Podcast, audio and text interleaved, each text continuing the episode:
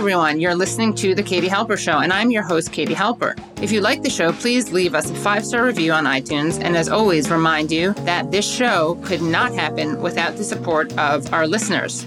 To support the show, visit patreon.com slash The Katie Halper Show, where for just $1 a month, you can help make the show happen.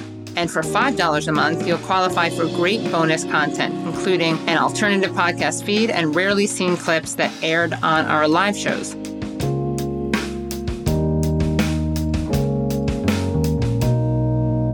Welcome to the Katie Halper Show. Very excited about today's show. It's going to be wonderful. We have talking to us Omali Yeshitela, chairman of the African Socialist International and the African People's Socialist Party. He founded the Burning Spear newspaper in 1968, which still exists. He's been a longtime advocate for reparations and participated in the International Tribunal on reparations for African people, which was held in Brooklyn, New York in 1982. And he founded the International People's Democratic Uhuru movement in 1991. So excited to be talking to him. So without further ado, let's just bring him onto the virtual stage.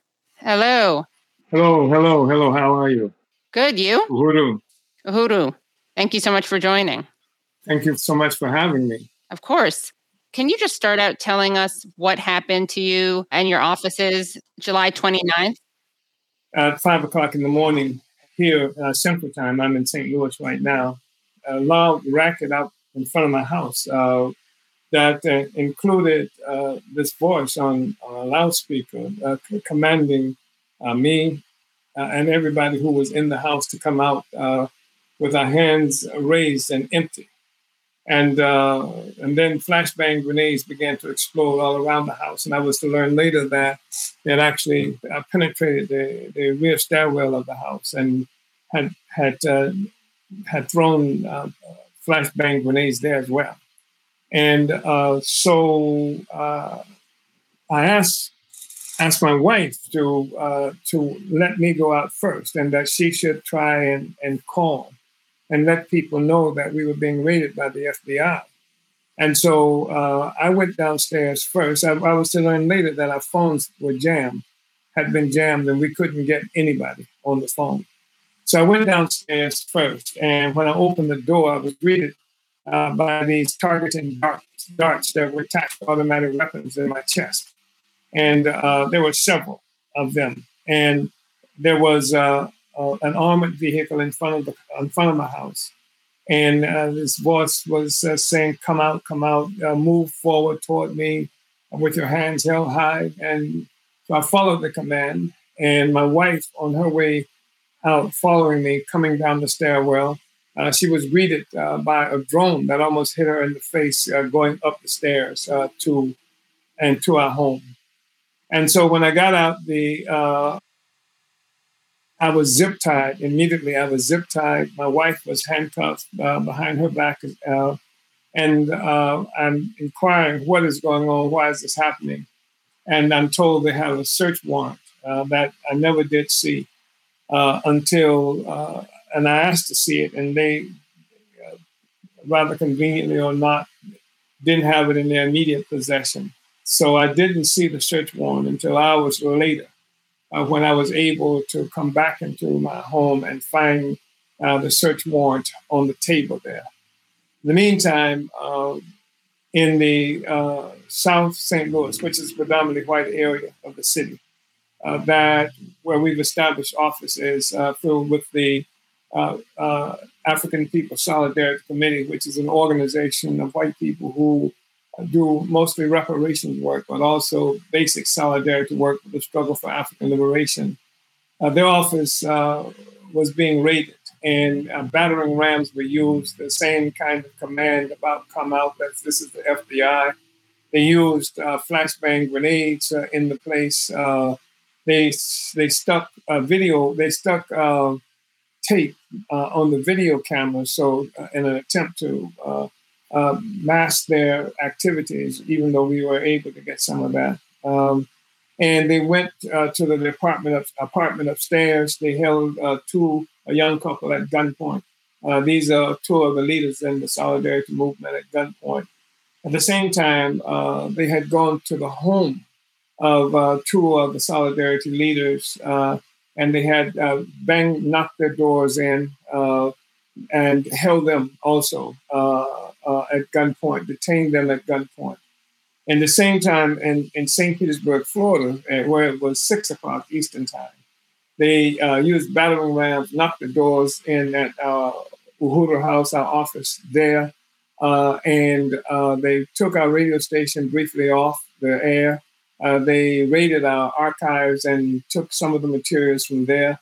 Uh, and uh, they went to the residence of another person who has been characterized as an unindicted co-conspirator, young woman. They went to her house, her residence, and they they used the St. Petersburg police to tell her, knock on the door, tell her that a car was being broken into and uh, she should come out and look at it. And when she went outside, the FBI came from around this van and what have you, uh, and they used that as an excuse to get into her vehicle to take take her cell phone. They they took my cell phone. They took the phone from my wife. They took. Uh, uh they stole um, uh, computers. They stole iPads, uh, and they did a similar thing to the our office in St. Petersburg, Florida. They stole financial rep- records uh, for the various uh, uh, community development programs that we are responsible for in in in, in St. Louis and, and St. Petersburg and Philadelphia and Oakland, California, etc. They took all of that stuff.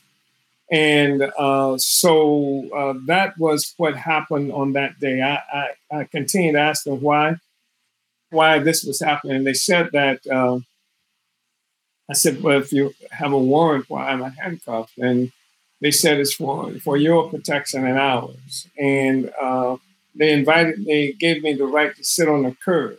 Uh, and then uh, when I refused to do that, they told me I can sit in the back of their car. And I wasn't interested in doing that either. Uh, they told me that I should, uh, uh, if I wanted to get my phones back quickly, I should take the, I should open the phone so they could access it uh, they said the same thing to my wife. They refused to open the phones uh, and continued to say, uh, We don't want to be here. Can I leave? Can I leave? And so finally, uh, uh, he said, You can leave. so I started to walk away, and either one of us, me and my wife, said, Well, what about our cars? We can take the car. So they were really nice in the sense that they said, Well, where are your car keys? And they went upstairs to find the car keys where they were located, brought the car keys down. And uh, so we were able to leave, but uh, we had been unable to contact anybody, like I said, because our phones had been jammed. And so uh, we were isolated like that. Before we left, they, they said that uh, they, they, they had the search warrant because uh, an indictment was going to be dropped later uh, that morning of a Russian, Russian national and that my name was in that indictment.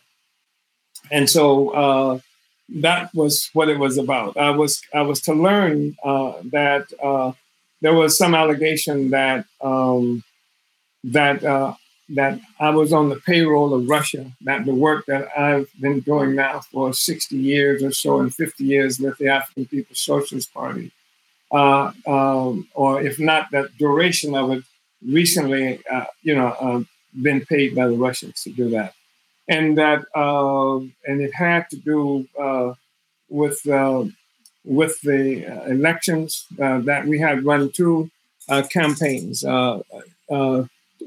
well, actually, about about four, a total of four campaigns. One in uh, two in 2017, two in 2019 in St. Petersburg, Florida. And they wanted to say that uh, we were doing this at the behest of the Russians and, and possibly that we were paid by the Russians to do this, you know, et cetera. And uh, that the Russians had paid us, uh, I think, an allegation to do some other just ridiculous uh, kind of thing. And it's, it's absolutely and totally nonsensical, I mean, because like uh, I'm saying that the African People's Socialist Party just uh, celebrated our 50th anniversary uh, in May of this year. We've been here for 50 years. I've been doing this work for nearly 60 years or so. Uh, and, and, nobody's ever had to pay me to do this work. In fact, for most of my life or most of my activity, I haven't been paid anything. And uh, it's only uh, in a recent period, uh, over the last several years that I've even developed a capacity to uh, receive some kind of compensation to, to stay alive while I've done this work. And, uh, and so it's just a just a ridiculous characterization of uh, of uh, what my political activity is about and what political activity of the Uhuru movement and the African People's Socialist Party uh, is all about. So it's a ridiculous charge in, on the face of it. And we're going to get into more about what the African People's Socialist Party is about, what the Uhuru movement is about. But before we do that, I just wanted I have video that I I used from Burning Spear Media, which is your media organization. Can we just, Brad, uh, show some of that video? I want to make sure viewers get a sense of um, of what it looked like for for you all, and if you want to say anything about what's happening. Yeah, this is St. Louis. This is after the raid. I'm I'm out of the house now. This is broken glass in the rear uh, stairwell of my home, and I uh, initially didn't know it. They had entered broken uh, glass, knocked the door in, used uh, flashbang grenades in the stairwell, and plaster all over the place. And this is uh, the uh, uh, this is a duplex. Part of it is right here that was empty at the time, but you can see some of the damage that was done. Damage to windows, blinds down. There's a board that's up there covering the window. There are damaged doors there as well, and so that's that's part of it. And and this is the armored vehicle, but you don't, you have no sense of the number of uh, uh, of them that were out uh, at, in front of this house at the time. And like I said, even when I was standing there talking to them, flashbang grenades were uh, continuously uh, exploding uh, around the house and in that immediate vicinity. These are the doors. Yeah, this is the door. Uh, I'm not quite. Oh, yeah, this is uh, looks like it's uh, either the front door to my house or to the door next to it, the duplex there, where the you can see how the how the door has been knocked in. Again, the armored vehicle. This is St. Petersburg, Florida, the our house there. This is them uh, at the front of the of the Uhuru House building in St. Petersburg, Florida. They've breached uh, uh, the gate there. Now they're breaching the, the front door, uh, the entrance door. This is some of the damage, and this is some of them. Look how many there are. I mean, it's hard to believe the number of forces they've put there. Jesus. This is the sort of the uh, reception area. Um, and this is where they were cameraing uh, using tape. They used the St. Petersburg Police Department blocked off. Uh, uh, in the background there, you can see the Uhuru House. These are financial uh, uh drawers uh, that they had gone through, taking out records and what have you from there. There's a picture of you, right? Yes. That got knocked over, I guess. Doing the same thing then that I'm doing now. And that was a long time ago. Another door broken down. Then this is them leaving your house? Uh, this is my, this is the home I have in St. Petersburg. Nobody's there because I mean this is in Florida. So they raided the empty house in Florida. They took uh, devices. This is uh, the car of Akile uh, Nai, who they tricked to come out so that they could uh, they could uh, take her uh, her cell phone from her. That's in St. Petersburg, Florida. And this is the uh, Solidarity Reparations Center on the south side of St. Louis. This is them coming in. To the Solidarity House?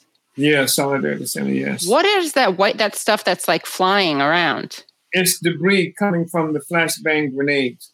Jesus. What was running through your head when this was happening? Well, when I came out of, of my house in St. Louis, what was running through my head was December 4th, 1969, when the FBI uh, aided the Chicago Police Department in murdering Fred Hampton at four o'clock in the morning.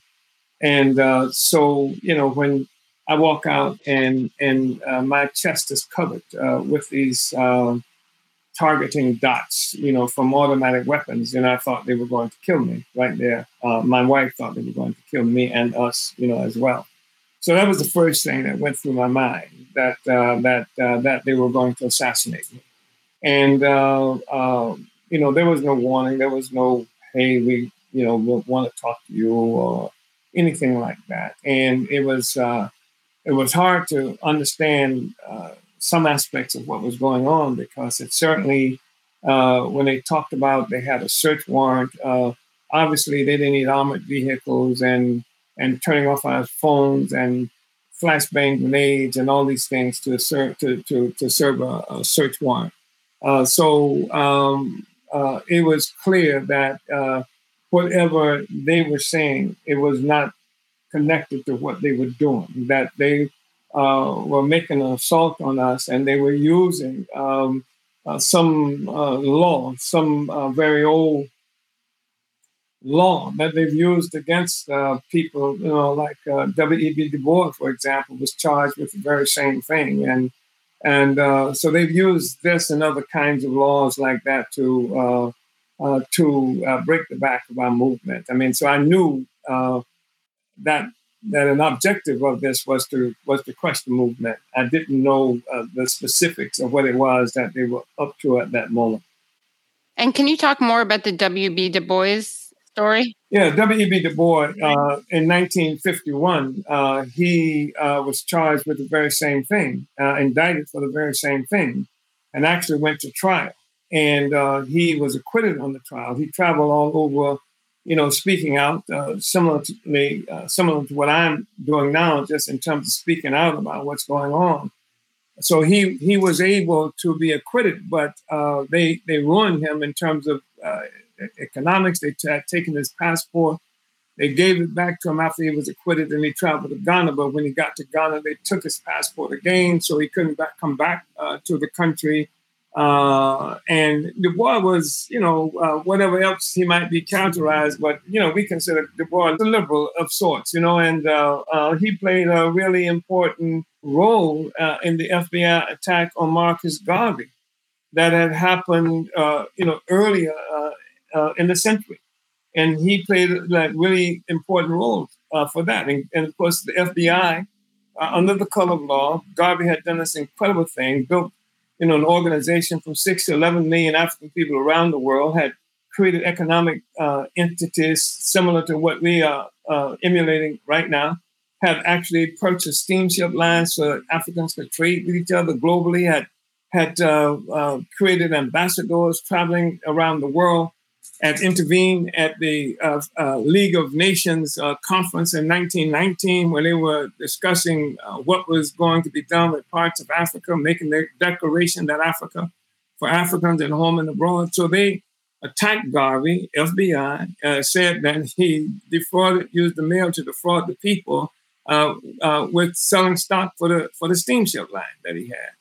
So you know, this is like been a sort of history that that we've seen. And then Du Bois, uh, they took uh, Paul Robeson, as you know. Uh, it's really interesting about Robeson because he went uh, to the United Nations with a petition uh, um, uh, to charge the United States with genocide against African people here. So they attacked him. They brought him before the House of Un-American Activities, and what and you know are you now? Have you ever been? You know, like a member of the Communist Party USA. They they did a, a real serious uh, attack on him, and that's just the history of it. I mean, you know, I'm mentioning these relatively well-known people, but the FBI, uh, as you know, uh, with its counterintelligence program that uh, targeted what they call Black nationalist hate groups, the hounding of Martin Luther King that they did, uh, they tried to get King to commit suicide uh, what they did to uh, Malcolm X and and uh, uh you know and they declared in 1969 that that the Black Panther Party was the greatest threat to the internal security of the United States. So this is the history of that relationship. That's why I think it's really important for us uh, not to accept, you know, the way this thing has been framed uh, by the government and government media. Uh, it's it's it's a history there that that's not addressed at all, and that's extremely problematic. And so, what did they go after Du Bois for, though? I'm still not clear. They said that he was an agent of the Soviet Union. Ah, okay. Soviet Russia, if you will. So Russia is still like a factor there. Yeah. And wanted to ask you about your own past a little bit. We'll get deeper into the politics and deeper into your organization. But I wanted to go back to 1966. At this point, you're the vice chairman of the Florida Front of SNCC, Student Nonviolent Coordinating Committee. You're in St. Petersburg, and the City Hall of St. Petersburg has this mural that was made in 1945. Brad, can we show an image of this mural? So it's this mural that's a pretty offensive, racist, stereotypical scene with the big lips and the, the white paint on the lips. Tell us what you did to this mural in December of 1966. Well, this was uh, uh, an eight by ten foot mural on the on the wall of that of that government building, and we complained about it, and, and, the mayor told us that our, our minorities have to become less sensitive to you know this kind of stuff. And and uh, everybody knows i'm not a racist etc or something to that effect. And we couldn't get any relief and so on one occasion december 29th i think it was uh, uh, we had organized a march uh, to uh, the city hall uh, to complain about that and about the economic um, uh, exploitation of the community, how the city government was involved in getting $50 million uh, from the federal government. They get this money, and, and uh, that's supposed to be helpful to the African community in terms of, of, dealing with blight and things like that. And instead, they were going to uh, use it to beautify uh, downtown St. Petersburg. So we were complaining about that as well. And so we had this demonstration. And uh, when we got to the city hall, uh, we people were standing on the steps, uh, speaking out from the steps, uh, complaining about the condition that African people were experiencing there. And um, you know, uh, a little old uh, lady was talking, and she was laughed at by the reporters and by the police. And um, she was a black woman, right? The old lady was a black yeah, woman. Yeah, she was a black woman, and you know, they didn't appreciate you know, like her command of the English language, and they were laughing at her. And so uh, it was. I found it just uh, the humiliation is just too much. This old woman and everything that she and black women uh, and people like her have had to endure. And all she wanted to do, is she was just complaining how people, black people, pay all of our money into these insurance companies, buying insurance, and then when something happens, somebody dies, they lose their money. That's what she was talking about, and the police and the reporters were laughing. So, you know, I turned and, and marched into uh, the city hall, and this young brother, uh, Jody Walls, who was only 17 at the time, he came with me. And uh, I, I tore the mural down from the wall, and we began to march uh, through the city of St. Petersburg with the mural. And this was like the first uh, actually direct action uh, of the Black Power movement that happened in this country. I say first direct action, I mean, you have to remember that the Black Power movement itself uh, was born out of the civil rights movement through the Student Nonviolent Coordinating Committee.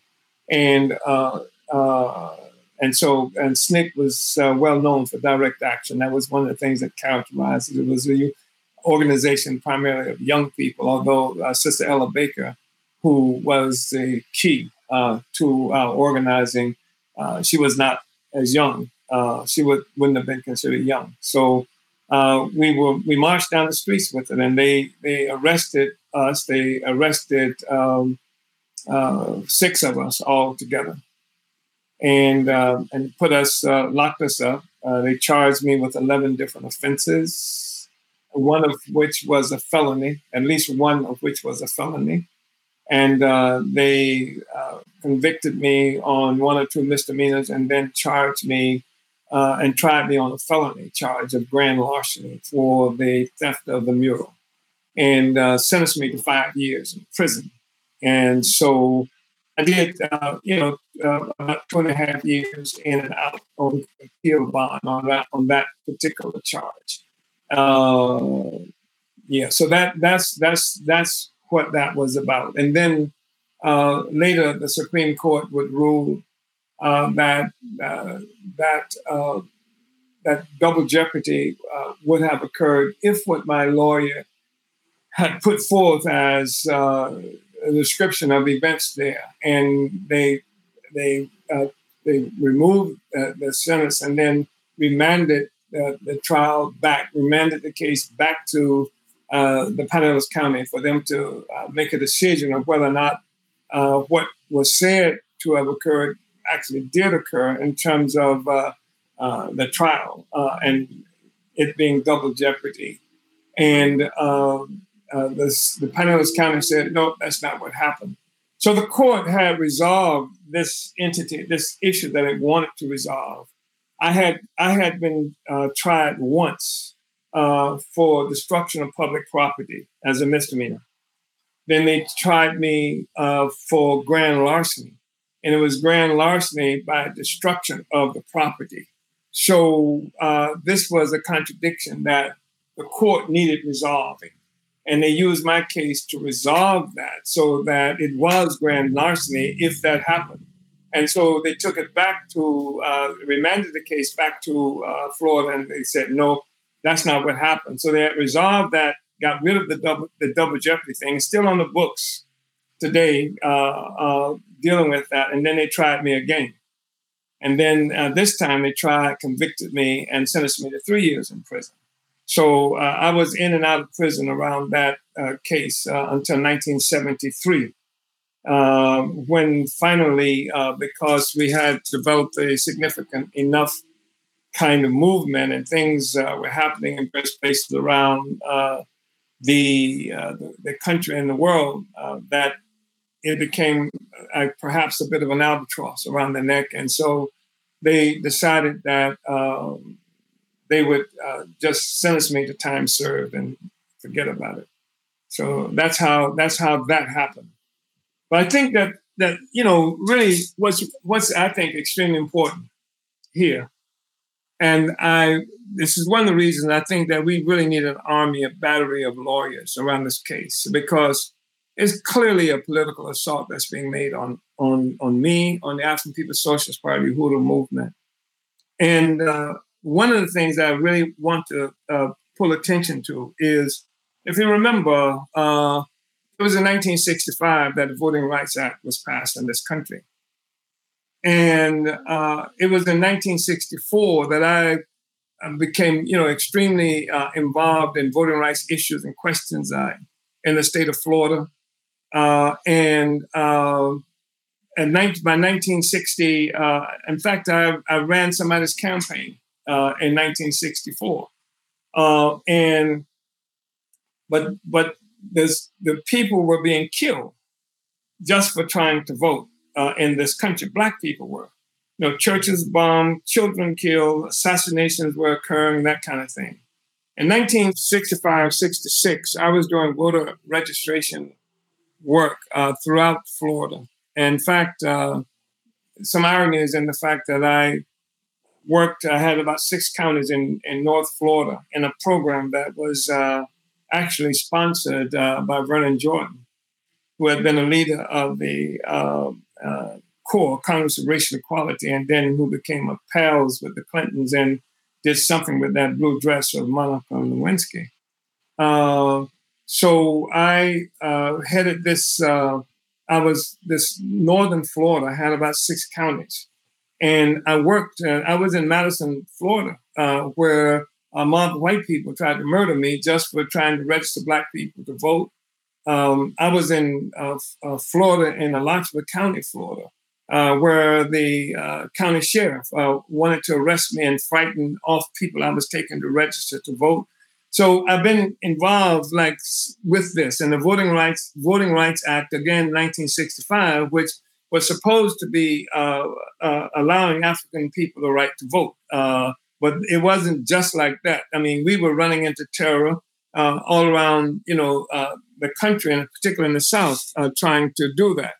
So then we see, even in 1963, if you remember, with the the the March on Washington in 1963, where they actually forced uh, the one they love to love today uh, to change his speech. Uh, he was a member of the Student Nonviolent Coordinating Committee uh, at the time. He is the one about Good Trouble.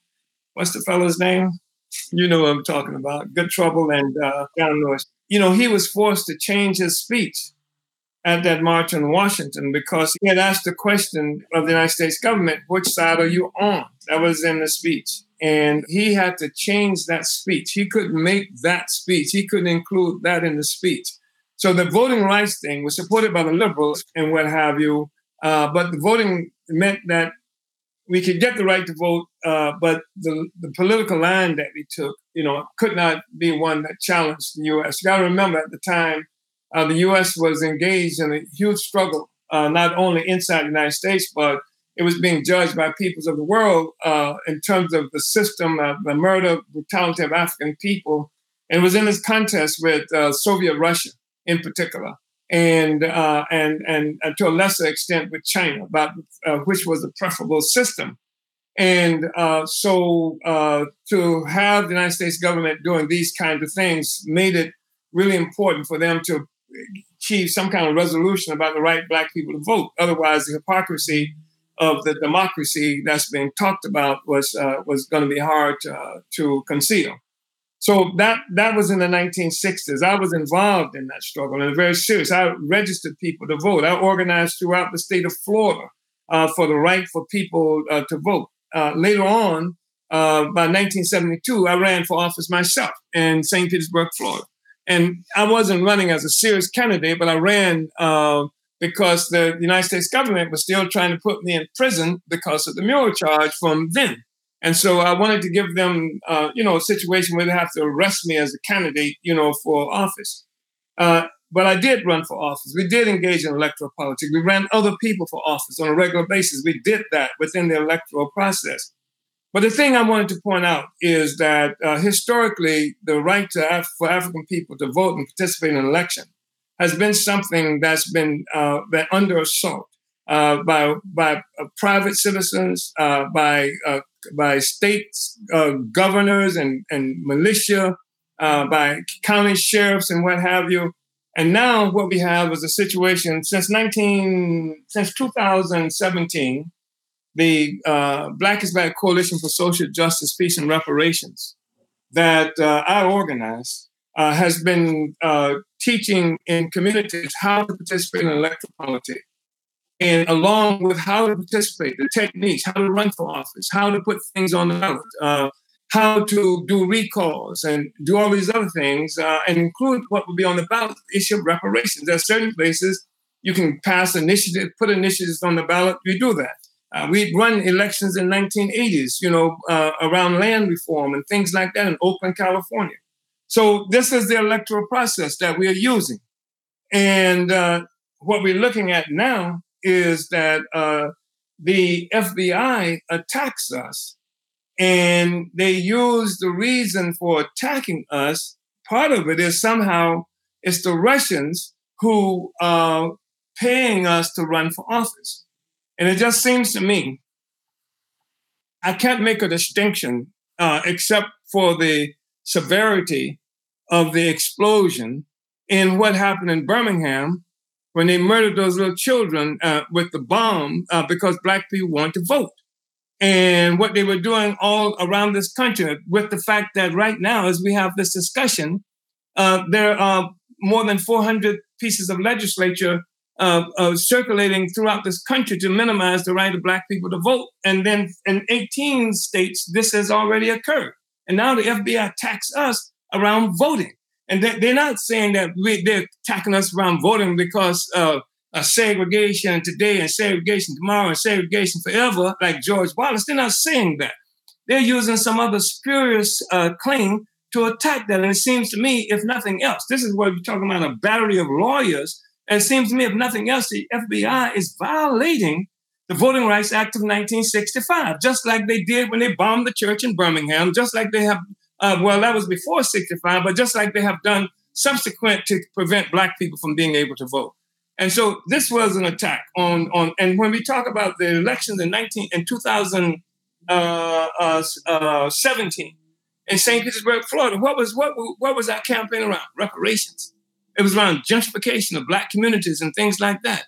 And we did a similar thing uh, uh, in 2019, and then we've done the same kind of campaign here in St. Louis. We ran for, for, for five years in a row. We've been able teaching people who are not part of the political establishment to participate in elections running on some of these same principles. And then we get attacked by the FBI with the claim that it's not we, you know, we, we don't know what it is that we want. The Russians are paying us to do this. And just like we were outside agitators, and I've been an outside agitator before, anytime somebody comes in and organizes among our people, it's not what we want, it's what it's some other external force that they can, you know, point a finger to. So I, I just wanted to point that out, uh, Katie. Yeah, I mean, Susan, we heard Susan Rice say something like that about Black Lives Matter, George Floyd protests. She suggested it could have been the Russians. We heard Kamala Harris say that Colin Kaepernick taking a knee was the Russians. So that is alive and well, and people actually say it out loud. Yeah, and it's, uh, it's interesting too because Kamala Harris, if I'm not mistaken, was one of those uh, Negro politicians who were, who was influenced uh, by our 2017 program uh, uh, elections calling for reparations because uh, she and a couple of others then had to raise the reparation issue because it had become such a significant and popular issue uh, uh, on the agenda now. So, yeah, so yeah, all of them. It's always the Russians or somebody else, but not us. We we are not smart enough to I don't know if you've seen it, but uh, Macron uh, is having, that is Emmanuel Macron in France, uh, is having a very difficult time because he, uh, some less than two weeks after what happened to us, he was uh, uh, in Cameroon, and France controls something like 14 different entities that they call countries, absolutely, and stealing all the resources that historically. So masses of black people have been turning against France and telling France to get the hell out of Africa. So Macron was in this huge mass meeting. I think it was in Cameroon. And he was telling the people that it's the Russians who are telling you this, that it's Russia that's responsible for the attitude that you have. It's Russian social media, it's Russian agents and things like that. And you should, you should, you can Google that, by the way. That's, uh, and you should have seen the outrage from the mass of the people who are in that meeting. We don't need Russians to tell us what France has done to us all this time. And that's a fundamental contradiction, you know, that's out there. So we're not smart enough to know that we uh, afflicted by colonial terror and oppression, and even to uh, utilize the electoral process. They, they, they will even shut that down. Say you can't use the electoral process if you're doing it and you're raising issues that's important to Black people then it must be the Russians or somebody else. What happened to the presumption of free speech after the Emancipation Proclamation and certainly after uh, the passage of the Civil Rights Act of 1966? What happened to any of that stuff? You know, uh, it's out of the window, and they assume to be able to get away with it because just like segregation was legal uh, in the South up until passage of these various kinds of laws, uh, now this whole notion that they can use the law uh, to justify oppression and even to say black people cannot participate even in the electoral process on our own terms. We can't say anything about Africa. We can't say anything about reparations. We can't say anything about genocide. We can't say anything about what's happened to us as a people. We have to toe the line, and if we toe the line, it's all right. And so, anyway, that's part of what uh, what uh, what occurred. Uhuru. There's an image Brad just put in, which is from 1933 Alabama, which speaks to what you're talking about. So this is a poster that says Negroes beware, do not attend communist meetings. Paid organizers for the communists are only trying to get Negroes in trouble. Alabama is a good place for good Negroes to live in, but is a bad place for Negroes who believe in social equality. The Ku Klux Klan is watching you. Take heed. Tell the communist leaders to leave. Report all communist meetings to the Ku Klux Klan. So, so they're, they're saying that there is this secret organization that's watching you. That was in the 30s. The secret organization called itself the Klan. We're watching you. And if anybody says anything to you, report it to the Klan. And this is more or less the same message that we're seeing now. There's somebody watching you. And if you don't say uh, the right things today, uh, Negroes, uh, this is uh, what can be an outcome. They'll come at five o'clock in the morning if it's not four, uh, like it was when they killed Fred Hampton.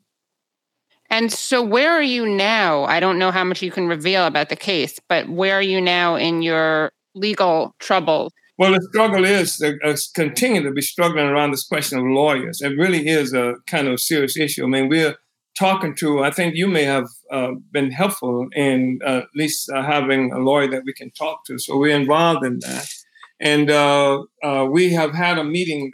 I don't know if you were in that meeting we had last Saturday. There were about 150 people from various places around the United States and the world who indicated they want to participate in this and we're not treating it like uh, some kind of typical uh, defense thing because we think that we have to fight back. Uh, we, you know, and, and and so we actually call it sort of a counteroffensive that we engaged in. So uh, we still we have to raise a lot of money, um, a lot of money because the lawyers are going to cost a lot of money, and uh, we're looking at two different states. Um, where we're having uh, like to fight from, and also again, it's we're not going to be helped by only responding to what their narrative is.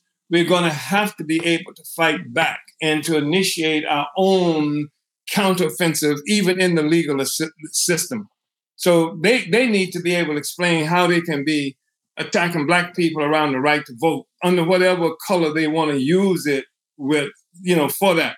That's what they did. When they came and and and bombed my house and stole our devices and what have you. Now I'm hearing that the reason they're doing that is because somebody told us to, to run for office and paid us to run for office. And that's the same kind of stuff that that 1933, 1950s garbage that was spewed when people named themselves for whom whom they were. And they say, this is the Klan. We are some white nationalist organization that's telling black people you can't vote. If you vote, this is what will happen to you. And, and that's exactly what they're saying now. And there's enough sentiment in this country among sectors of the population. I mean, think about this. Even as, if they tell this ridiculous story about us, nobody is commenting. They're not commenting on the fact that um, not only did mobs of white people attack the Capitol to try to overthrow the government and chase the vice president through the halls, talking about hanging him. They're not even talking about that. They're, but they're not even talking about the fact that there are more than 400 pieces of legislation that's circulating uh, in state uh, capitals throughout this country that's designed to minimize the ability of African people to, pay, to participate in elections, and that 18 of those states, including the state of Florida, have already passed legislation minimizing the ability of Black people to vote. That's not even on the agenda. Somehow, you raise up this question black people who only recently achieved what's supposed to be the right to vote in this country we are the ones we black people died you know uh, to go to to register to join the joe biden's democratic party black people's churches were bombed to join joe biden's democratic party and and and now his administration is is committing the same kinds of offenses that's been committed against us since George Wallace and every other reactionary in this country. And he's saying that, okay, you can vote, but you can only vote and put on the agenda what we want you to talk about. If you do something other than that, because the Russians or some other external force told you to do it. And they can use that as the basis of torture, murder, mayhem, stealing your resources, bombing your houses, threatening yourself and your wife and family. This is what you can do. This is this is what is being pursued right now in broad daylight. People see this, and people in this country are not stupid. They know the history that Black people have with America. And to say that, okay, suddenly I believe that all of the time these suffering, oppressed Black people whose labor went to this, developing the entire economy of this country on stolen Indian land, that somehow they are the problem. People know better than that. And, and the country is split in a thousand different ways, and we didn't do it. We didn't do January 6th. The Black Pe- the African People's Socialist Party and Omali Yeshitela did not do January 6th. We did not attack the Capitol. We did not chase that white man through uh, the Capitol saying, hang the, hang the vice president. We didn't do that. And uh, we didn't put our feet up and, on, on Nancy Pelosi's desk before she went on this provocative uh, tour to China. We didn't defecate uh, in the in the in the offices uh, of the congresspersons. We didn't do that. And yet, somehow, uh, suddenly, black people who've done all this suffering and fighting uh, to actually just for the right to vote, somehow we are the threat to the electoral process. Just like just like the Black Panther Party had was defined as the greatest threat to internal security of the United States. What kind of security is is it? Well, you've got, you know, they've sent at least easily accounted for $60 billion in Ukraine alone. You got this huge military apparatus and what have you, and you're deploying it on Red Bud Avenue in St. Louis, Missouri, to the most oppressed sub- sector of, of the population and perhaps one of the most uh, deep economically depressed places in the country. It doesn't make any sense. It says, it says, you know, what we have to do that's so really very much important is uh, is is help the people to focus on the reality. You you can't understand a, a, a process by just looking at where it is at this moment. You gotta investigate the history of that process. How did it get this?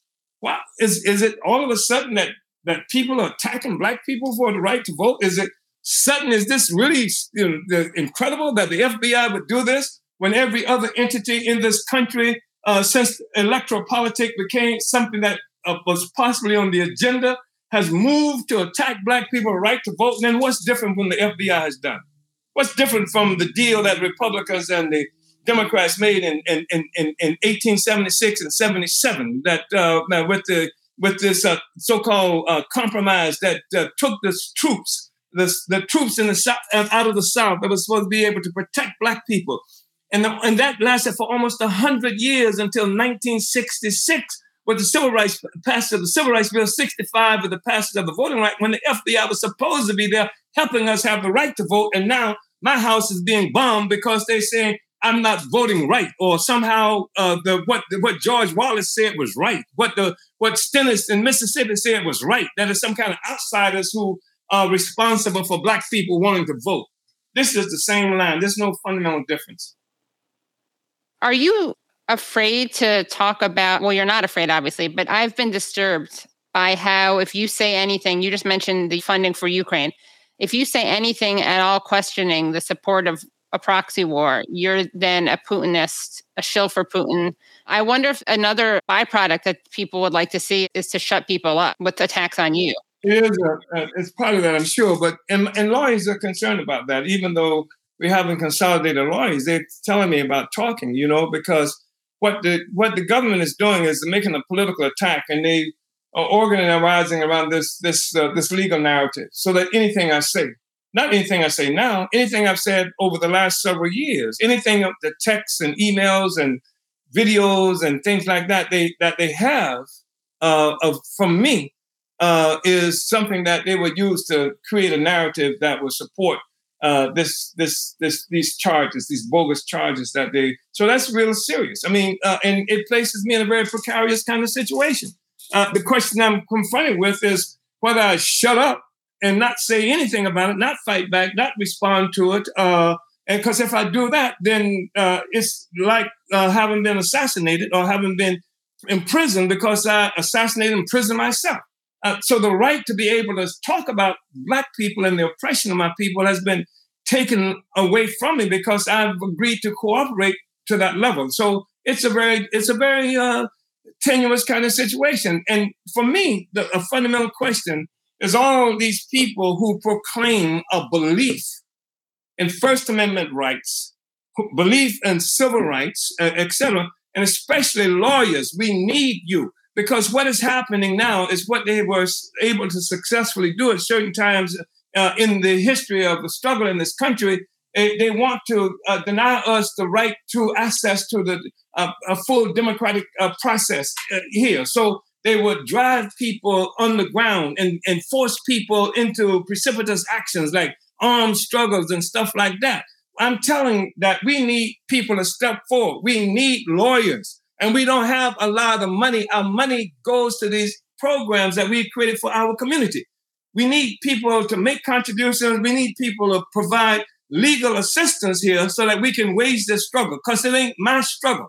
It really isn't. It's for everybody who proclaim to believe or believe uh, in what uh, what this country says is supposed to be about. And uh, it seems to me that's where a lot of the responsibility is. Well, we are going to bring in another speaker, Alex Vitale, who is a sociologist He is professor of sociology and coordinator of the Policing and Social Justice Project at Brooklyn College and the CUNY Graduate Center, and a visiting professor at London South Bank University. And he's the author of City of Disorder How the Quality of Life Campaign Transformed New York Politics and The End of Policing. So, Alex, welcome. Thanks, Katie. Nice to be here. Of course. I thought it would be an interesting conversation to have both of you talk a little bit about the role of the FBI and the police and the potential abolition of both entities or either entity. You, of course, wrote a book, The End of Policing. What does that even mean, abolition, in this context?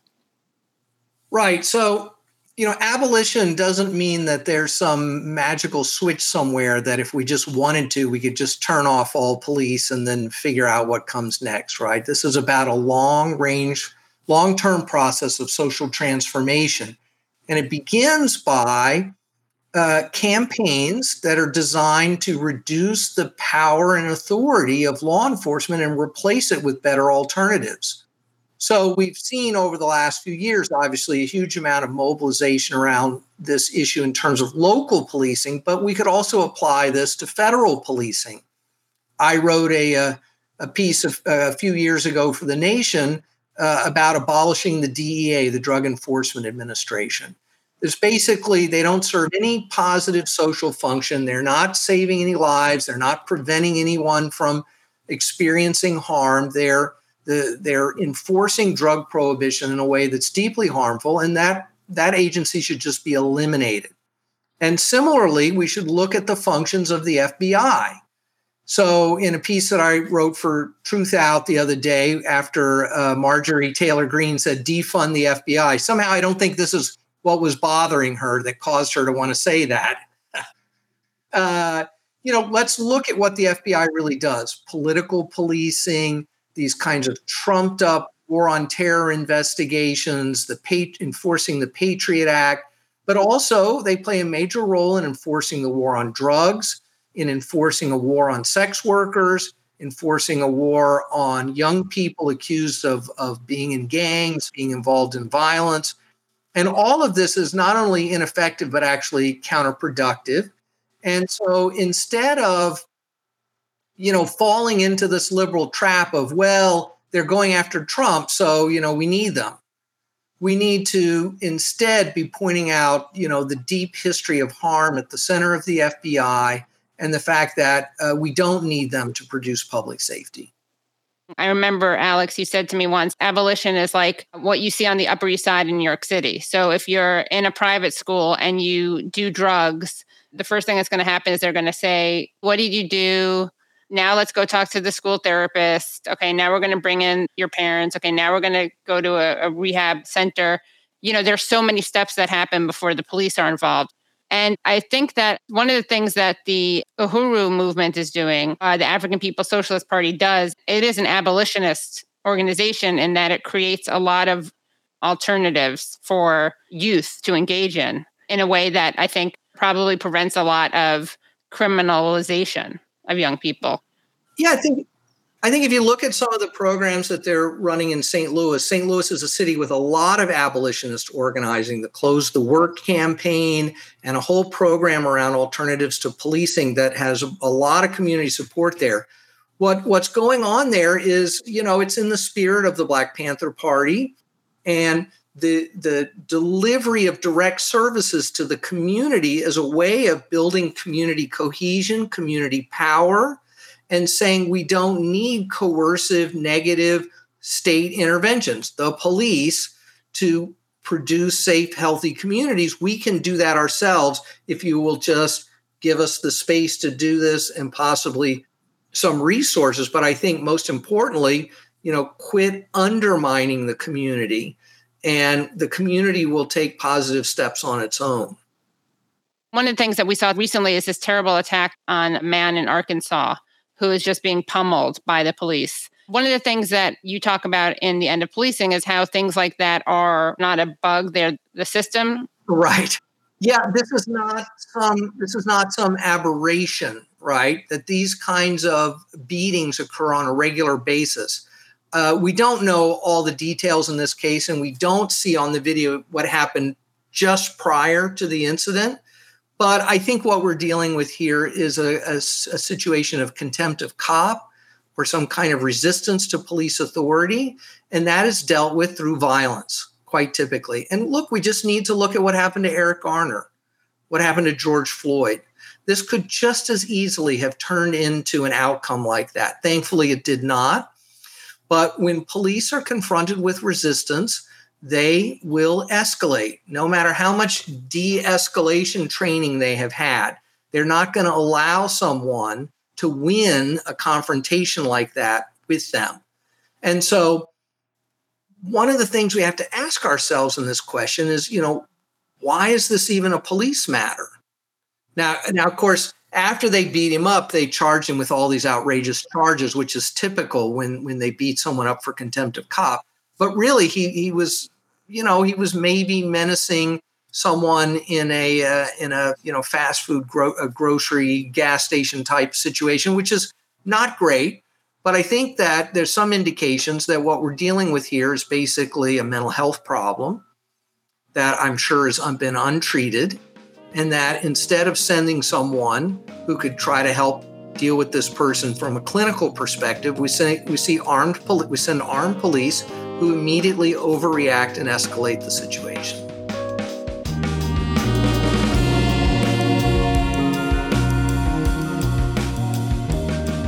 Thanks again for listening to The Katie Halper Show.